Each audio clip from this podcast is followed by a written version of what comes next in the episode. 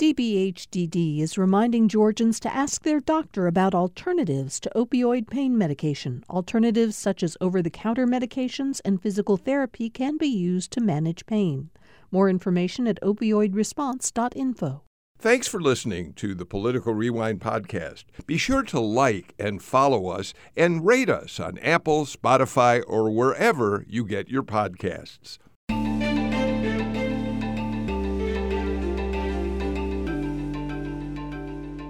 Welcome to a special live 2 p.m. edition of Political Rewind. I'm Bill Nigut. We decided we should do the show live uh, this afternoon uh, because we're still all kind of crunching numbers to look at how the uh, voting went over the course of the runoff election, both early in person absentee voting and um, uh, the people who voted on uh, election day yesterday. And in a minute, I'm going to introduce the panel. But let me very quickly give you a few numbers that I think might at least begin framing the conversation that we'll have. Excuse me. Uh, so, about 3.5 million Georgians turned out to vote uh, in the runoff election altogether. That's down about 400,000 from the number of people who voted in the general election. Uh, Warnock won this race uh, with about 95 plus thousand more votes than Herschel Walker. That's a significant increase over his margin uh, that led to the runoff, where he was ahead of Walker by just 38,000 uh, votes. Um, about 1.6 million people uh, voted in person yesterday. And as we have always said, Republicans vote on election day. 57% of the people who voted yesterday did, in fact, support Walker.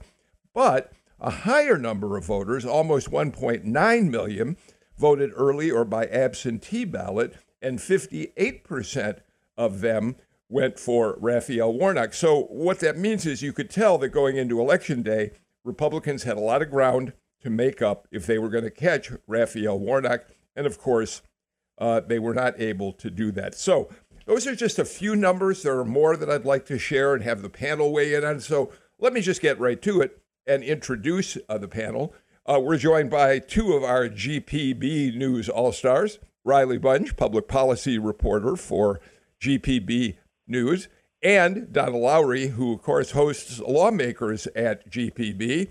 We're also joined by Tia Mitchell from the Atlanta Journal Constitution, who, like most of us, hasn't really slept and is continuing to try to keep up the pace of doing programs like ours on this day after the election. And Renee Alegria, CEO of Mundo, now is back with us. Let me very quickly, Riley, start with you because you were at Raphael, I mean, at Herschel Walker's uh, party last evening. Give us a little sense of how that evening unfolded. It must have been a, a sad event by the end of the night.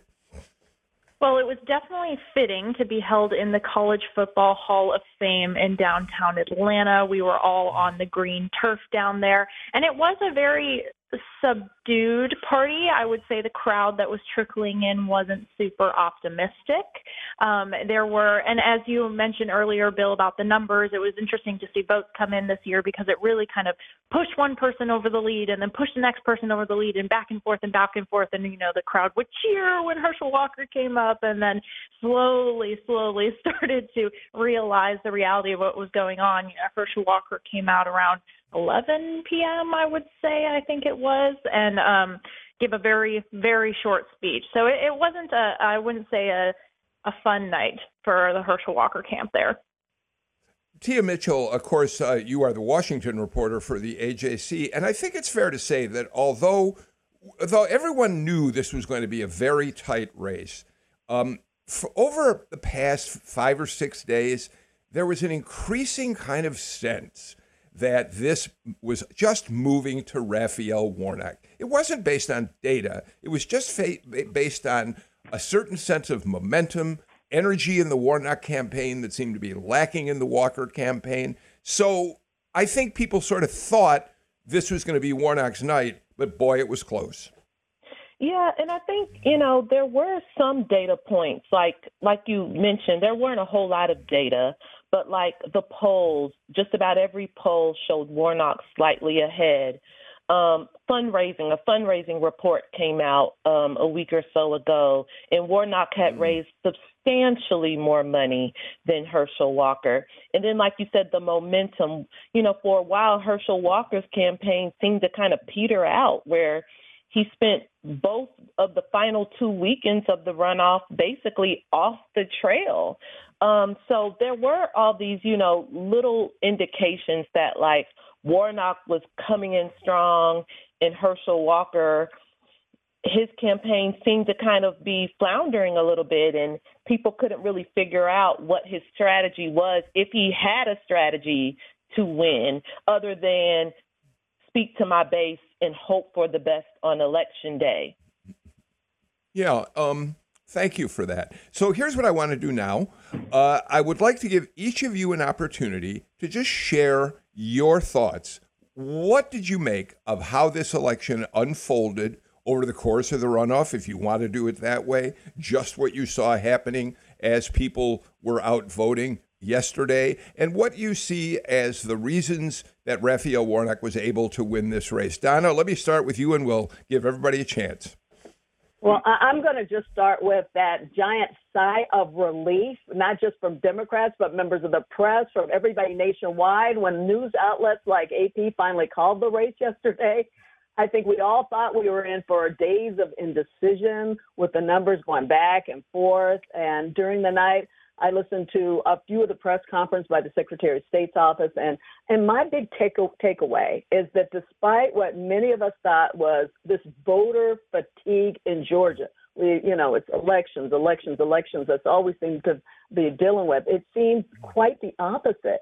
That there wasn't the fatigue that we thought may have been out there. The number of people who voted in the runoff is just staggering to me. The fact that yesterday proved to be a record breaking day for a runoff just amazes me. It was horrible. It was a horrible day. It was rainy. It was dreary. I heard several people call it a Netflix day where you just stay home and watch television. but people went to the polls. 1.6 million voters. I mean, it's astounding. And that is um, apparently, according to the Secretary of State's office, it's more than, uh, than we saw on uh, January 5th, that we saw in um, in, in November of 2020 on election day. That's incredible. Um, that it during early voting, I you know we know that many were so determined that they stood in line for more than an hour. I actually know somebody who stood in line for 90 minutes who has serious health issues, but was determined to stay in line. So it was the sheer determination to vote by so many people in this state that I remember about it all. And and that the early numbers show that Warnock even improved on Biden's margins in some of those metro Atlanta suburbs. So I think that whole the whole voting thing was a big deal. Um, and I do believe that part of the voting action may have been spurred on by the fact that the rest of the country was watching.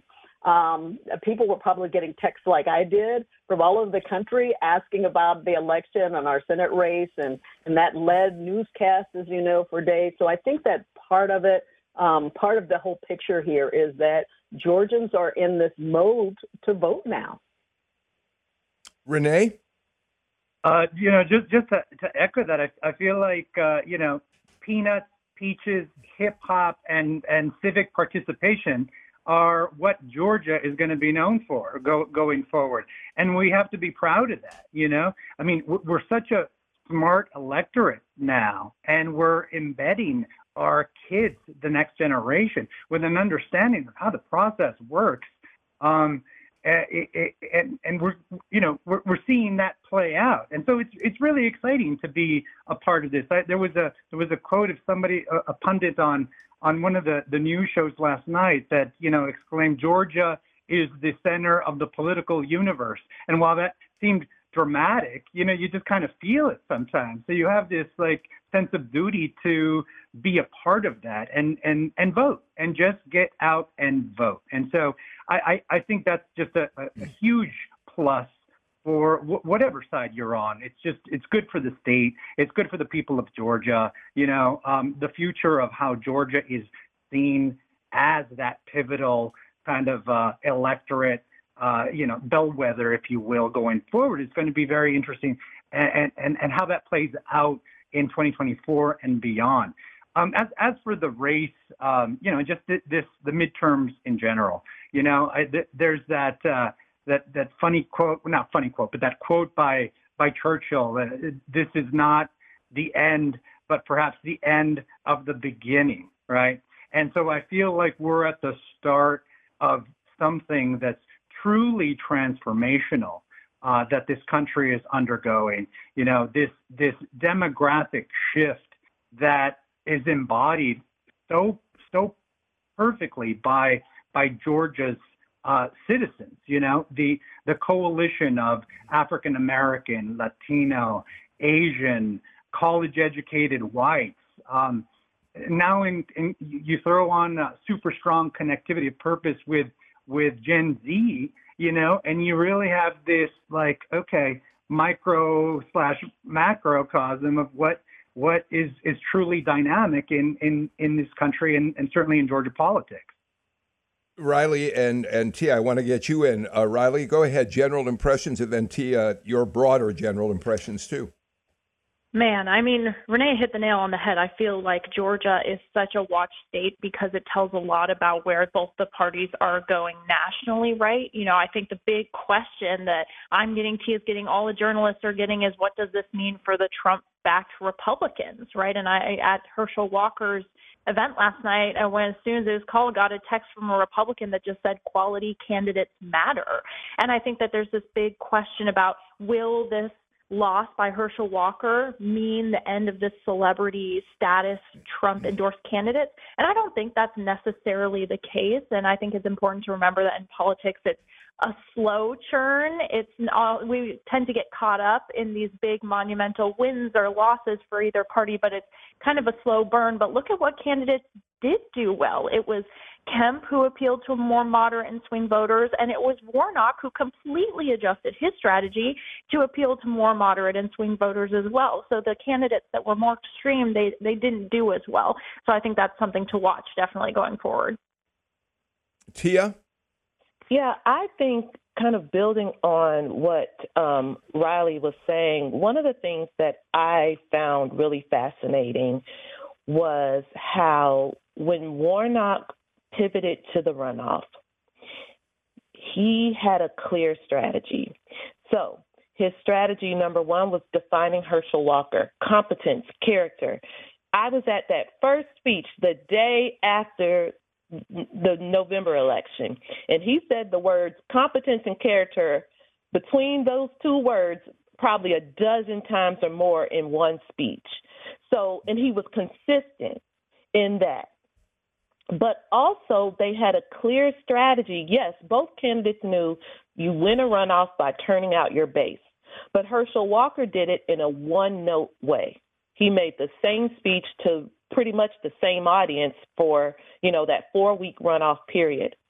Raphael Warnock um, had a had had a standard stump speech, but he spoke to different audiences multiple times. I'm talking about he had events just for the Asian American Pacific Islander community, events just for black women, events just for black men, events just for unions and union workers, you know, and and that's just uh, he went to so many college campuses, had so many events with young voters.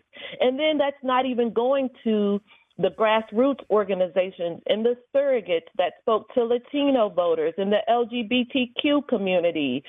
Dave Matthews to speak to even those suburban white voters and swing voters. So Warnock in his strategy even though, yes, he was trying to turn out his base, it was much more comprehensive, much more deliberative, much more robust. The fact that he had campaign literature in Korean and Thai. And so, yes, we hear that Republicans say, well, we're doing outreach because we know we can get Latino voters. We know we can get some AAPI voters.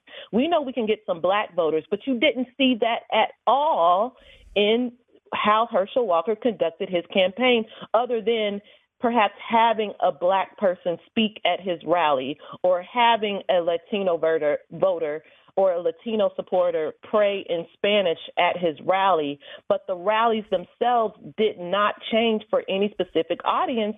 And I think Warnock's strategy clearly paid off. Um, Chase, do we have the Raphael Warnock sound available to us, or uh, it, is that gone for right now? Just give me a quick uh, heads up on that. Okay. Um, the reason I asked for that, really, uh, Riley, is, is, it goes back to something that uh, Tia started uh, uh, talking about a moment ago, and that was talking about how character mattered in uh, this race. And and you have to say, you know, a lot of this campaign, you'd have to say, I think, Riley, um, on our show, in news reporting, an awful lot of it focused on the negatives around Herschel Walker because it sucked up, it just sucked up so much oxygen because there were so many issues that kept coming up. Um, so many, uh, so much baggage uh, that he carried around with him. And what that meant was there wasn't quite as much focus on how the the really terrific campaign that Warnock was running, which Tia just talked about. And when I say something about character and Warnock, I thought one of the most moving things he said last night, and it's something I think he said in his stump speeches, was uh, that when his mother was young, she picked somebody else's cotton and somebody else's tobacco.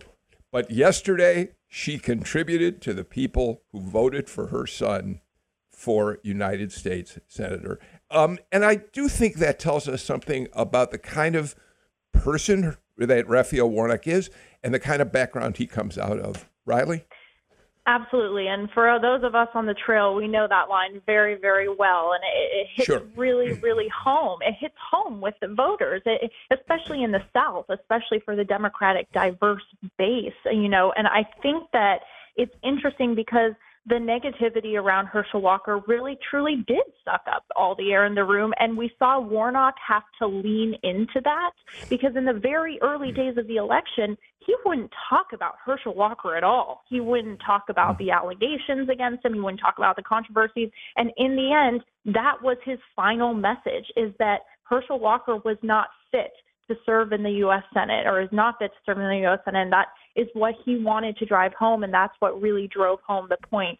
Um, but well, you can't glaze over the fact that this is the first time a black senator has been elected to a full term in Georgia. That that's absolutely huge, and I think that says a lot about his campaign and where the state's going forward.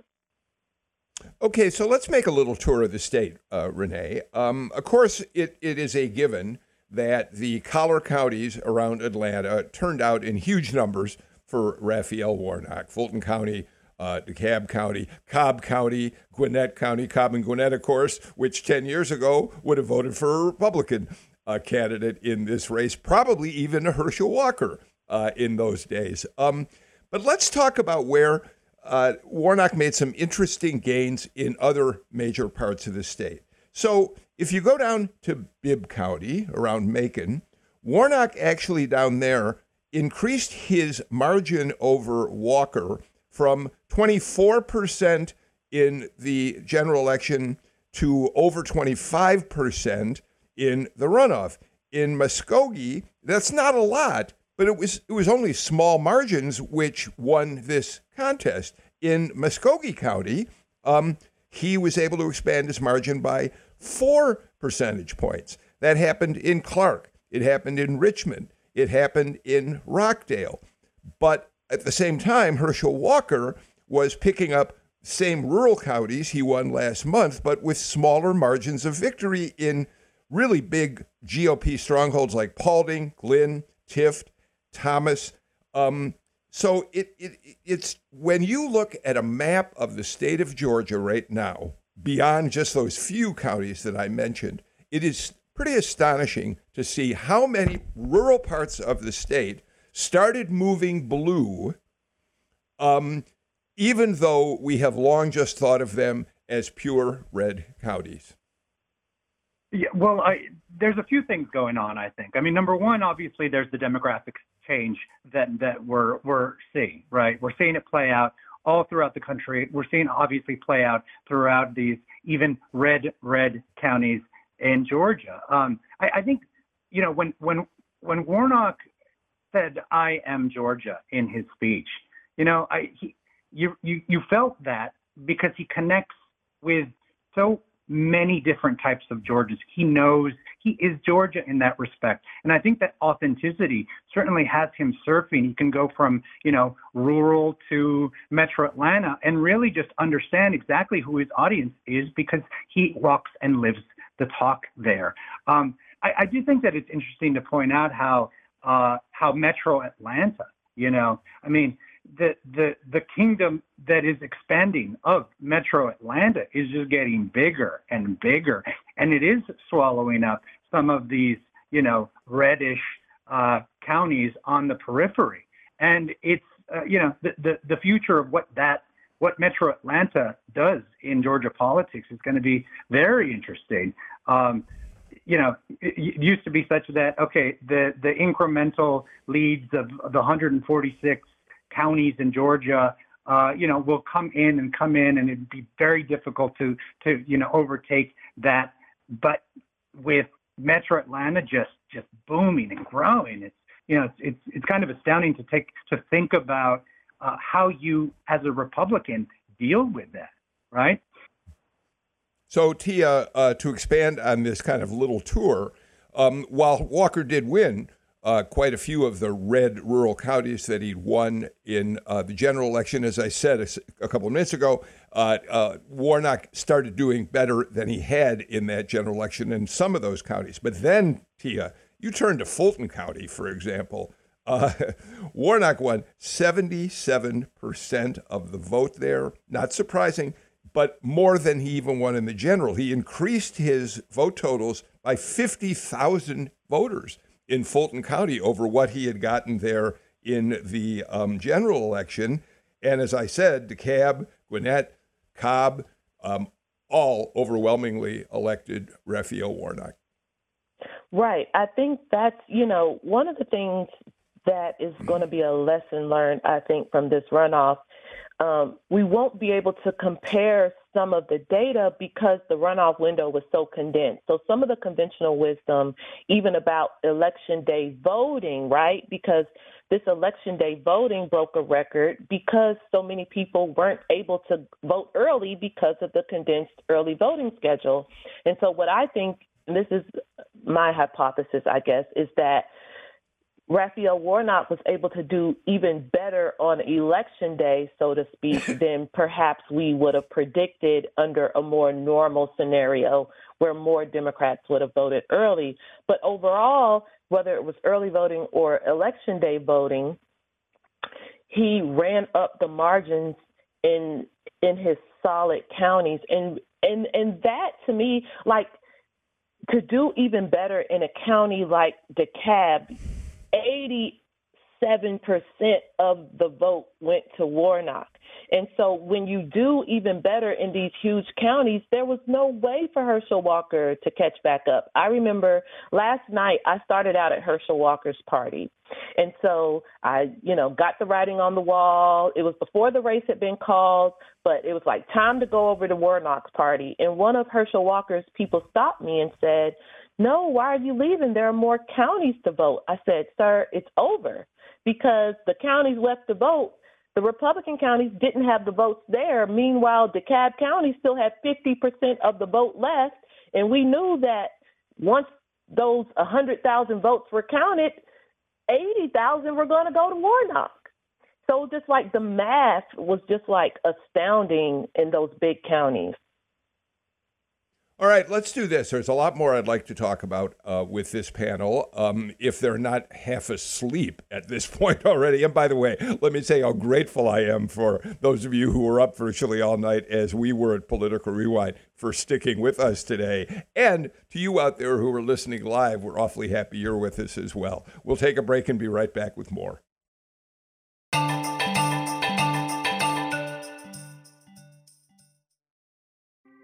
Thanks for listening to Political Rewind. If you like this show, you'll also like Georgia Today. It's a daily podcast from GPB News, bringing you compelling stories and in depth reporting that you won't hear anywhere else.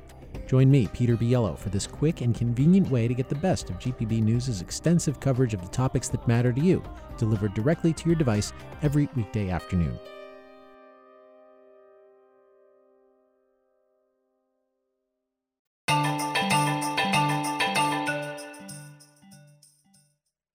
We're back on uh, Political Rewind with uh, Donna Lowry, Riley Bunch, Renee Alegria, and Tia Mitchell. Um, Donna, I was just frantically looking for the voter page, the Secretary of State's voter page during the break, and I wasn't able to pull it up fast enough. One of the things that um, was mentioned on the show this morning was that although Herschel Walker won Forsyth County, uh, he won it by uh, Democrats made enormous inroads. Raphael Warnock actually did far better in Forsyth than Democrats had done uh, traditionally up there, and I can't find the numbers right this second. But of course, just in general, that in itself is staggering because we know the history of Forsyth County in Georgia. Donna, it's what was known as a sundown county. If you were African American, you did not want to be out on the streets or around the county after uh, dark. It has a long, uh, uh, unfortunate history of racism. And if even Forsyth is starting to turn around, then you know how the metro area uh, uh, purpling is extending outward from the city of Atlanta. Yeah, and I know that the demographics are changing in Forsyth County. They're not changing dramatically, but that is another area. If you've been up to Forsyth County lately, you'll see um, a more diverse area than you saw in the past. But I think for uh, part of this runoff picture is that for the, some of the people who voted for the statewide offices, which we know went Republican except for the Senate race, that just having this race to focus on let them see a little bit more of what the race was all about, who who the candidates were, and I think that made a big difference in all of this in terms of people who normally always vote Republican, just really saying, okay, who do I who do I really want in Washington representing me for the next six years? And and I think that made a difference. Okay, so Tia, um, we look at what happened up until yesterday, last night, when the race was called for Raphael Warnock. Um, I think there are other ways that we ought to assess what happened and what might be happening moving forward. So, with that in mind, let me start with this. We know that um, Herschel Walker was the only Republican on the statewide ballot on election day who lost his race. Every other Republican in the constitutional offices won. Um, Walker underperformed Brian Kemp himself by 200,000 plus votes. And there were others on the statewide ballot, Republicans, who did even better than uh, Kemp. So obviously, the question that has to be asked is to what extent was the fact that it was Donald Trump who not just supported Herschel Walker, but pushed him into the race, anointed him. If it were not for that, if a better candidate had been elected, if a Gary Black, for instance, who was in the primary against Walker, had been the nominee, no matter what a great campaign Raphael Warnock might have run, it is quite likely that we'd have a Republican in the U.S. Senate right now. Yes? You know, I I waver on that. I get the wisdom. Like, you know, Republicans swept every other office. What is the assumption that people would have crossed over to support Raphael Warnock if there were a less controversial candidate on the ballot? I do understand that. But I also feel like Herschel Walker had high name recognition, higher than all the other Republicans. And I feel like I don't necessarily know if on the general election, I don't know. I, I guess I just kind of, I don't know if I agree with that premise because, you know, her, Raphael Warnock still had the power of incumbency that all the other yeah. Democrats in the statewide slate didn't have. And I don't know if toe to toe with an unnamed Republican who might not have the controversies, but he they also wouldn't have had the name recognition that some of the other Republicans on the ticket used to their advantage to win their races. So, but I, I also I, get that Herschel Walker's many downsides also brought him down. So I don't know. Just like, just in general, the the Republican slate in this Senate race was just weak for different reasons, even the other candidates. I, I love the fact, thank you for letting us actually hear you thinking that through instead of just trying to come out with some wise remark. Riley, what's what's your sense? I, I do understand why Tia's uh, conflicted about that. Raphael Warnock, again, ran a terrific race. He positioned himself more to the center. He talked about working in bipartisan ways with people like Ted Cruz, um, even Tommy Tuberville. Uh, Cruz cringed when uh, Warnock said he worked with him on some issues. Um, so I get all of the good things about Raphael Warnock. I still can't help but wonder, though, if Trump hadn't shoved Herschel Walker into this race, let, us face it, Riley, there was never a sense that Herschel Walker was prepared to be a candidate for the United States Senate. Well, I think it goes back to, you know, a comment that I mentioned earlier about just quality of candidate. You know, they, this can't be the criteria. This Trump endorsement kind of have this celebrity status. It can't be the criteria because it's not working. Will Republicans really kind of open their eyes to this and make long term change? I'm not so sure, um, right? So I think that there's a lot of things at play, um, but Herschel Walker's just overall past his record, his politics, you know, it was working against his campaign team. There was people on his campaign campaign staff last night that was like, you know what, we did what we could with what we had, you know. So it's a big question. It'll be interesting to see if the party kind of takes it to heart moving forward. Well, and Donna, that's one of the reasons I bring that up because one of the questions moving forward out of this election is uh, given all the races that Trump lost, uh, his hold on the party still, we, we should never pretend that he still doesn't have a pretty firm grip on the party. But the question is whether this race, particularly, is uh, going to start to make people think twice uh, in the Republican Party about stay, sticking so close to Donald Trump. I think you're starting to hear that. I think yesterday we heard, last night we heard so many um, Republicans start talking about how there was a need to change the party, um, change the focus, look at different things. Lieutenant Governor uh, Geoff Duncan was among them, talking about pay, just basically um, looking at the way things were um, developed d- developed for for this particular race um, and, and, across the country. I mean, this runoff. Uh, uh, I mean, the, the uh, this midterm election should have been such a victory for Republicans. It's what everybody expected, and yet they did not get it. So they've got to go back to the drawing board. And I think one of the things they really got to look at is what factor Trump Trump will have in all of this, and I think we're going to hear a lot about that going forward. I think there's still this divide, but there's still people who are recognizing that the, the Trump factor isn't as crucial in, in moving a candidate along as they thought it was. Renee, I you know I actually think it started to happen earlier uh, than just last night. I think you know, I, it, what what comes to mind is that the you know the, that middle of the week, January sixth hearings, right, where we started to ha- watch testimony of individuals that worked with him in the White House, and just it started to come to life in a different way. What exactly went down that day? You started to hear rumblings and read rumblings from mostly moderate Republicans that were just like, wow, that's you know that's a li- that's a little much to paraphrase. Um, going into the midterms, then you know obviously he backed who he backed. They didn't perform well. You know, with the runoff post midterms, it was even more so. Okay, that didn't work out. This is his last chance. And you know, listening to people talk about uh, Warnock's loss as Trump's final hurrah as the heart of the Republican current Republican Party uh, is is a very interesting dynamic. Uh, you know, there are folks who are really writing him off. I mean, you you, you watch Pence talk about what he talks about when Trump comes up, and he's really moved on. You know, from all things Trump Trump backing. It's it's absolutely put you know, a, a, a nail into the the Republican Party in that it's split, right? Um, so, it, you know, a lot of folks are starting to already say, well, he'll come back. He always comes back. What happens? Uh, we'll see, right? But it's definitely, you know, the the people are saying things in the Republican Party that they would never have dared say a year ago, six months ago, three months ago. And that's a very interesting dynamic.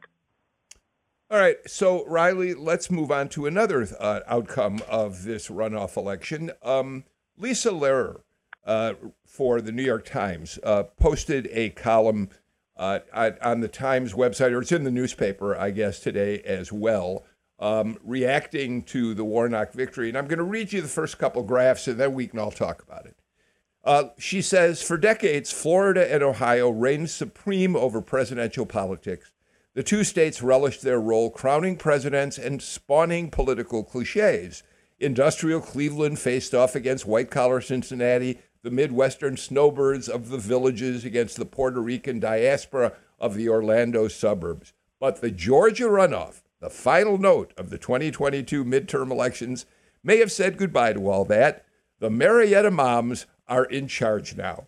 And what her point is, she, she contends there are now six states through which the Democratic presidential, well, no, the entire presidential campaign will run in 24 uh, Arizona, Georgia, Michigan, Nevada, Pennsylvania, and Wisconsin.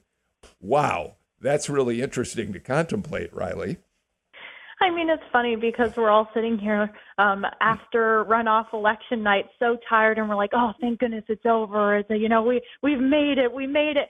That's not the case. I don't think for us going forward in Georgia anymore. You know, the the Marietta moms that made me chuckle, but it really does underscore how Georgia is such um, uh, a picture almost of the state and where Democrats want to go moving forward. I, I think I spoke about this on the last show, but talking about how there was frustration after the statewide Democratic losses with Stacey Abrams in the statewide state, but now is the time for Democrats to pour their resources into the state. You know, we're possibly having the Democratic convention and moving forward in the primary, and it, it's it's Georgia's not going anywhere. So we're we're going to have to um, get over our tiredness and keep keep working. Tia, there was a time when a Washington reporter for the Atlanta Journal Constitution would just be, oh, another one of those many people running around on the Hill reporting on their local delegation. Uh, but you have already been and are going to continue to be one of the most popular reporters on the Hill, thanks to your working for the Atlanta Journal Constitution. Yeah, and it's just Georgia is like become the center of action, and it's not just this race. It's not just well, I mean, I guess it is the the way we Georgia elected Joe Biden, the way Georgia flipped control of the Senate, the way Georgia now gave the Senate 51 votes for Democrats. And now Georgia's in conversation to be an early primary state. It's in the conversation to be the host of the Democratic National Convention, which I think, you know, Georgia's probably, if I don't know this for sure, but my guess is Georgia's one of the remaining two. Um, and so we should know pretty soon um, if, if Georgia wins. But Georgia is such a part of the conversation in ways that I know I didn't imagine when I first came to the AJC just five years ago. Um, but it's really exciting to be a journalist covering Georgia politics. Um, all right, Donna. So let's put aside, let's have a note of caution here. There is no question that the, vict- the victory of Raphael Warnock, the victory of Jon Ossoff, and for his first two years, Warnock turning the Senate blue, that Joe Biden's victory here, all of that says that Georgia is has arrived as a national player in, in a swing and as a swing state in that respect. But, Donna, this state is continuing to be controlled by Republicans. The entire uh, uh, slate of constitutional officers, the statewide uh, offices, are held by Republicans. The legislature is still controlled by Republicans. Our congressional delegation, thanks to the drawing of the kinds of maps they draw, uh, is a, a, a Republican delegation primarily. So, what's going to be interesting to watch is the tension between the growing uh, influence of Democrats with Raphael Warnock at the head of all of that and Republicans' efforts to make sure they remain in control, headed by another brand new, newly minted national figure in the Republican Party, Brian Kemp. Absolutely. I think it is important. I mean, uh, this is the day after the election. Warnock has won. You know, the Democrats can feel happy. But I think it's important to recognize that this is still um, a heavily Republican state in terms of leadership. And I think it's more pink than actual purple. I think it's evolving maybe purple, but I don't think we can call it a purple state at this point. I think we've got we have definitely has have to recognize um, that the legislature is uh, looking at all of this too. And we've got the session coming up in uh, just a few more weeks. We have the some of the legislative leaders are getting together tomorrow to announce their legislative agenda at the Capitol, uh, and I'm sure they will have, you know, they're, you know, they're talking about very, very conservative moves that they're going to go for in this legislative session. They're still in control, and so we there will be um, a different a different legislature because it's very diverse coming up. So the, the Democrats have those kind of gains in terms of it looking more um, their party in the legislature looking more like the state, but the the Republicans are in control, and so we have we will see a lot of that happening uh, in the coming weeks, and people need to remember that. Tia. I just wanted to make a comment a little bit about those Republican wins in those statewide offices because I think it's something for us to keep in mind. I know we're already talking about 2024 and now 2026 because, you know, Kemp is going to be term limited. Um, Raffensperger is going to be term limited. And one of the things that, you know, yes, Kemp did great, uh, but he also had the power of incumbency. It's hard to unseat an incumbent, especially a popular Republican incumbent in a state like Georgia. But what we saw four years ago is that Stacey Abrams came really, really close. So Democrats this year on the slate had a candidate quality issue, or I'll say they had a they had an issue with their slate coming across cohesive. You know, that and I I'm trying to say it carefully.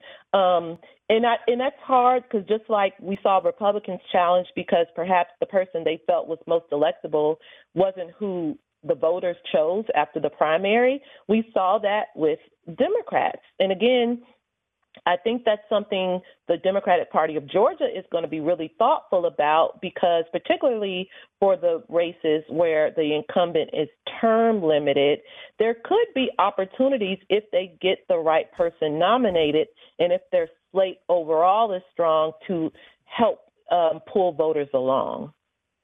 All right, I got to get to the final break of the show. We'll be back with more in just a moment.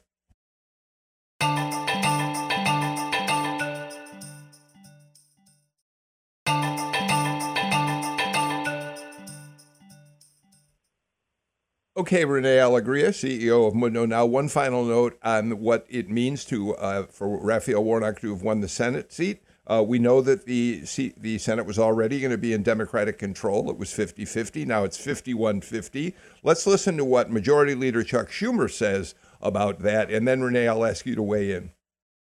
They say all good things come to those who wait. And this outcome is absolutely worth the wait. After one year, 10 months and 17 days of the longest 50 50 Senate in history. 51, yeah. a slim majority. That is great. And we are so happy about it. And it's great, Renee, because under a 50 50 Senate, there's a power sharing agreement. The committees are equal. Um, but and, and there's also that issue with uh, Democrats like a Joe Manchin uh, and a Kyrsten Sinema who sometimes don't want to go along with the, uh, a Democratic agenda. So this is bigger than it might appear just with one additional Democrat in the Senate.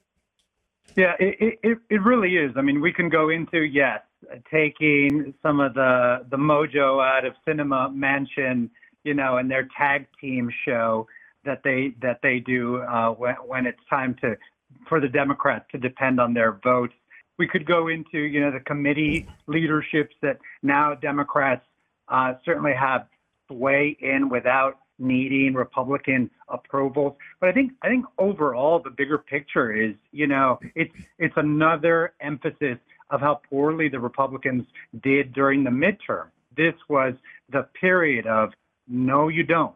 And I think with that, uh, there there is a almost a, a people's mandate for what Biden is going to do in his next two years in office and how the Senate is going to support that. I also think that this will affect uh, members of the House, the more moderate Republicans in the House. What are they going to do? You know, and how the House is going to conduct itself. So uh, that's uh, that, it, it, certainly again is a much larger piece of the pie. Uh, Tia, let me get a quick reaction uh, uh, from you about uh, this. Ask me again. Well, you've now got 51 Democrats in the Senate. It's only one additional Democrat, but it does make a difference in terms of the power Democrats will have in committees and getting the votes they need for some of their legislation. Yeah, like okay, so here's a um, Representative Raskin's wife, Lisa. Um, she was nominated to the Federal Reserve, and Sarah, I'm sorry, Sarah Bloom Raskin was nominated to the Federal Reserve.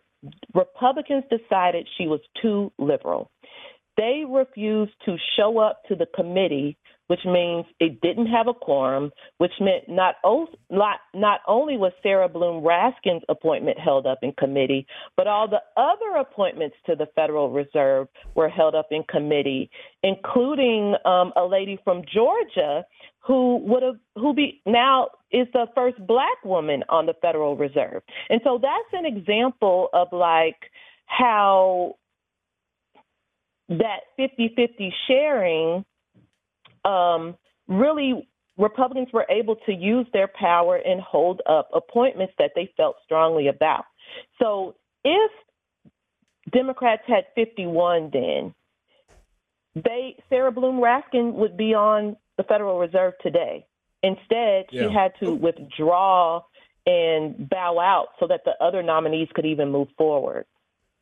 All right, so uh, thank you for that. By the way, in uh, two years, it's Democrats who will have the most seats in the Senate to defend. So um, we'll watch how that unfolds. But before we leave, Donna, I really want to turn to a different subject because, after all, the midterm election is over, which means the next big political event on the horizon is the legislature. You'll be getting set as the host of Lawmakers. You'll be involved in Lawmakers as well, Riley. And Donna, the reason I turn to you on this is because I think you've done now the only interview with David Ralston's widow, Sherry Ralston, who has decided she will run for his seat in Blue Ridge in the House.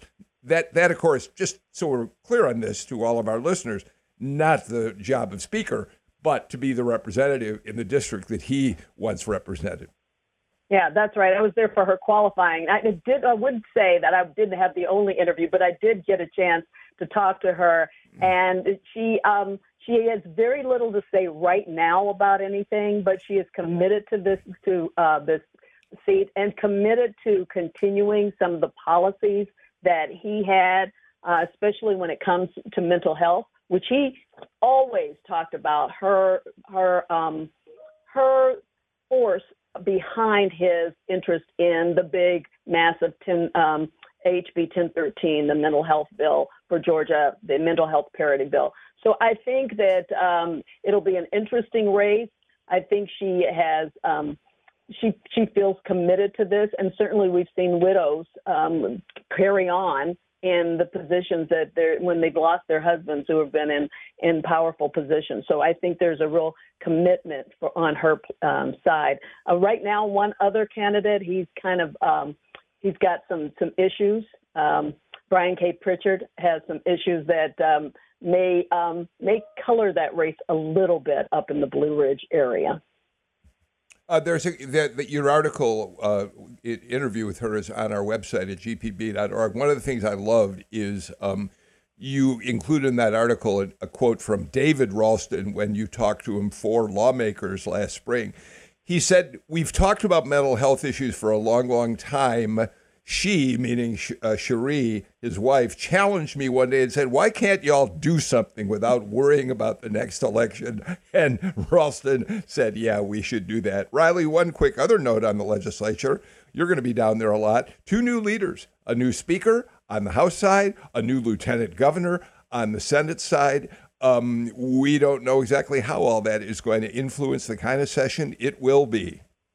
Well, it's definitely a shakeup um, with both the new leaders in each of the chambers. We have a, a, diverse group of legislators coming in. We have the new Hispanic and AAPI caucuses. It's going to be a lot going on, and we'll see how it all plays out down there. I'm excited.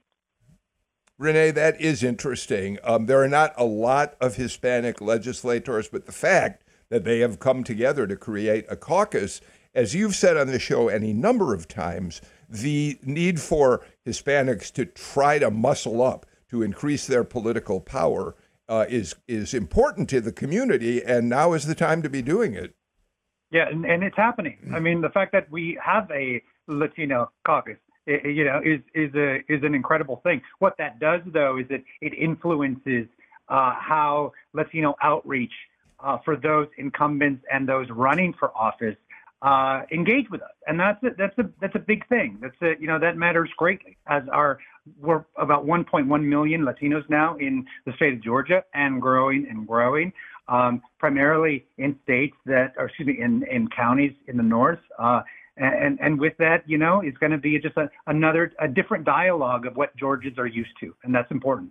Our Renee Alegria gets the final word in today's political rewind. Renee Riley Bunch Tia Mitchell, uh, Donna Lowry. Thank you all for giving us time on a very, very long day for everybody. I hope some of you get some rest uh, tonight. Um, we'll be back again, of course, tomorrow with a brand new show. Mary Margaret Oliver will be here. Leo Smith's going to join us. Kevin Riley and Stephen Fowler.